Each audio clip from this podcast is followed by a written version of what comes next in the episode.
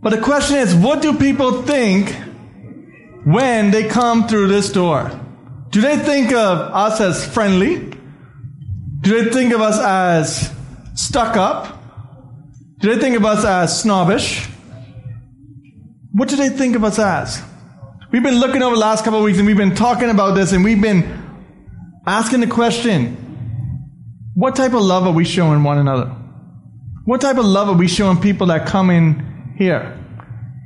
With that, I want to give you a challenge. I want to just talk to you for about a couple of minutes. I want you to listen up. This year, August, we have an opportunity. We want to go into the community in one of the urban renewal buildings on uh, right around the corner, and we want to do a vacation Bible school for that community. We don't want to charge them. We want to do it for free. But we want to give you the opportunity to serve. We want to give you the opportunity to come there to VBS and to help out. The question tonight is this Would you be ready to help?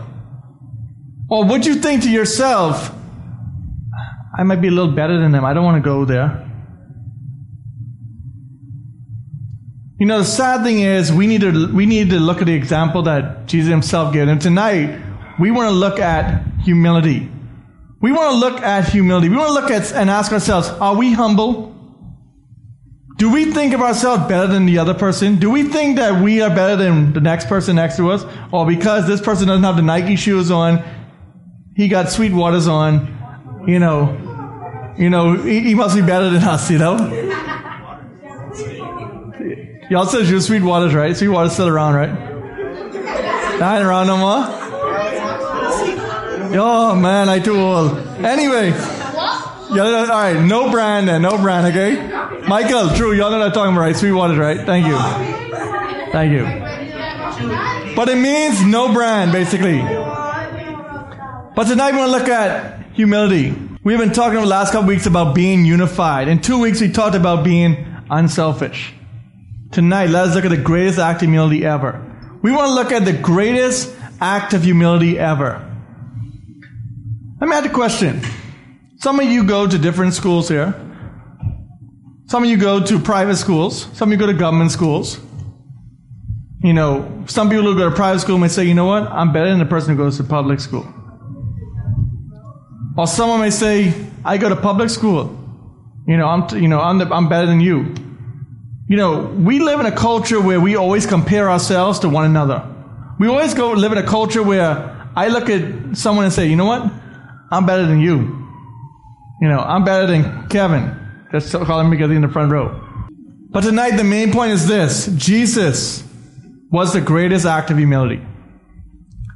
You know, when we think of the life of Jesus, when we think of the perfect man, we think of everything that he did. He left the best place ever to come to this earth to die for us. You know, we looked at this a little bit a couple weeks ago. I want you to imagine for a second that you lived in Lyford Cay. Because I would say Cay probably is the top notch place around here. So you lived in Cay. And somebody told you that I'm going to leave Cay to go live in Blair. And I'm saying Blair because I live there, so I don't want to offend no one if I say somewhere else. I live in Blair. So I'm going to say, I'm leaving Cay behind a nice gate to Blair where people is breaking and your Hondas all the time, you know, and everything else. That's where I'm going. I ain't got no security to my gate. That's where I'm moving to. You see, that's what Jesus did for us. Jesus left heaven, the greatest place ever, to come down to this earth. This nasty, dirty earth. And you know what? He didn't come to the earth and, and people treat him like the king that he was. What happened to him? People accused him of many things. People spit on him. They beat him. They ridiculed him. And that wasn't just a few people. That was the majority of people. We know the story of the crucifixion. We know what happened where Jesus, here, standing next to what? A murderer, a criminal. And what did they say? Who would you rather be free today? Jesus, the man who has done nothing, who doesn't deserve to be crucified? Or would you rather Barabbas? And we know the story. People said Barabbas. Imagine that. We have the choice of we have the choice of letting a criminal back on the streets or somebody who has done nothing at all. Tonight, as we continue in Philippians chapter 2, I want us to just look at it, and, and uh, we left the last time this, with this verse that we must have the same attitude as Christ Jesus. But tonight, as we look at it, we want to look at Philippians chapter 2, verse 6, it says, Although he was in the form of God, did not count equality with God a thing to be grasped. But he emptied himself by taking the form of servant, being born the likeness of men. We see what Jesus did here. Jesus, we know the, he, the Trinity God the Father, God the Son, God the Holy Spirit. You see, when Jesus came to this earth, he was still 100% man, but he was also 100% God. Can we comprehend that? No, we can't. But you know what he did? He also emptied himself of some of the different attributes that he had. He wasn't, he emptied himself. Imagine this for a second. You have it all together. You are all powerful, all knowing. You never get tired. You have the perfect life. Wouldn't you want to keep that? Wouldn't you want to keep that life? Y'all, y'all? Yeah. I mean, you know, but we know what, what happened to Jesus. As Jesus came to earth, he emptied himself. We know Jesus, 40 days, 40 nights. What happened? Who came to him? Satan came to tempt him. Could Jesus have sinned? No, he couldn't have. But Jesus was very tired. And what did Satan attack him? I want you to imagine a second. You haven't ate for three days. or even a day. And somebody comes to you and says to you, turn them stones into bread, man. You could do it. You hungry, man. You know you starving, man. You, you need something. What would you want to do? You would want to eat. But we see Jesus himself did not give in to the temptation. He fought it with scripture. Verse 8 says this, And being found in human form, he humbled himself by becoming obedient to the point of death, even death on the cross. This is humility. Jesus came to this earth, left everything, all the glories of heaven to come to this earth to die. Not to just die any death, but to die a death on the cross. It's very significant. Because death on the cross was considered the worst death to ever have. It was considered the worst thing that you can do. Jesus could have died. Jesus could have sacrificed many other ways you know, some of you don't remember and some of you don't know, and I don't even remember, but it was a point here in the Bahamas when we used to do capital punishment. And you want me to tell you, that used to be done what? In public. For people to see. You can go and watch that. Here it is. This is what Jesus did. Jesus died in the public eye. Everyone could come and see him dying on the cross. People came and spit on him ridiculed him. This is the Savior of the world here. This is the one that left the glory of heaven. This is the one that humbled himself even to death on a cross. You see, too many times for me and you, you know what our problem is? We think we're better than the other person next to us. We so many times we look at the next person, we compare ourselves and we compare our Christian life with the person next to us. You know, I go to Awana too, man. I go to Awana on church, Tuesday. I just go to church. I just go to Slam on Sunday night. I go to youth group on Friday. Man, I just go to church every Sunday. Guess what? That ain't going to save you. In fact, without relationship to Jesus Christ, that means absolutely nothing. You know, the problem for me and you is this, uh, and I, and, and I can speak for myself because I did attend Awana for a little while. I did study verses. I knew the Bible. I knew verses. I could repeat it. I could do all that. I fooled a lot of people. Because everybody thought to them, everybody thought, you know what? Nicholas got together. He goes to church. In fact, he even does stuff in church. But you know what? I was only fooling myself and I, was, I wasn't fooling God. God saw right through me. Tonight, God sees right through you. Again, he humbled himself to the point of death on a cross. Verse 9 says, Therefore, God has highly exalted him and bestowed him on the name that is above every name. You see, we need to recognize tonight that look, this is the God of the universe. This is the God that created everything. This is the same God that came to earth to die for us. We need to recognize that He did not stay dead, but He is alive. We don't worship a dead God. We're not like other religions. We have a relationship with our God. We can talk to Him. We can study His Word. The question is what is our brand? Do we look like Christ?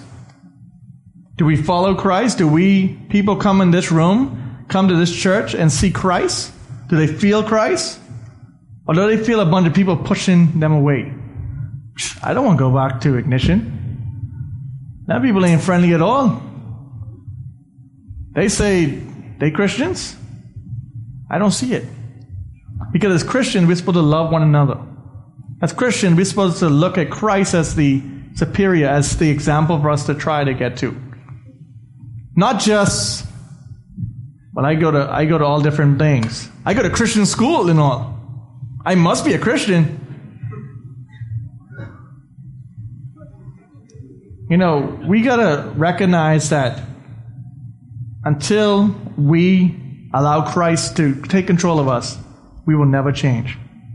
Verse 10 So that in the name of Jesus, every knee should bow in heaven and earth and under the earth. In verse 11, and every tongue confess that Jesus Christ to the glory of God the Father. You see, it's going to become a day, no matter what, that every knee will bow and every tongue will confess that Jesus Christ is Lord. Doesn't matter. It's going to come a day when he's going to get exactly what he deserves all the honor and glory and praise. You see, tonight, we have these flesh bodies. Bodies that we don't even, besides God's help, Besides God living in us, we don't want nothing to do with Him. You know, if I had to ask you tonight to think about your day to day and ask you, how many times do you think about God today? I guarantee you, you could think of a good period of time today that you did not think of God. You know, and I can be honest with you, there have been times today that I haven't thought of God. You see, we need to recognize again that if Christ isn't living in us, then nothing's going to change. If Christ isn't the brand that we put on, nothing's going to change.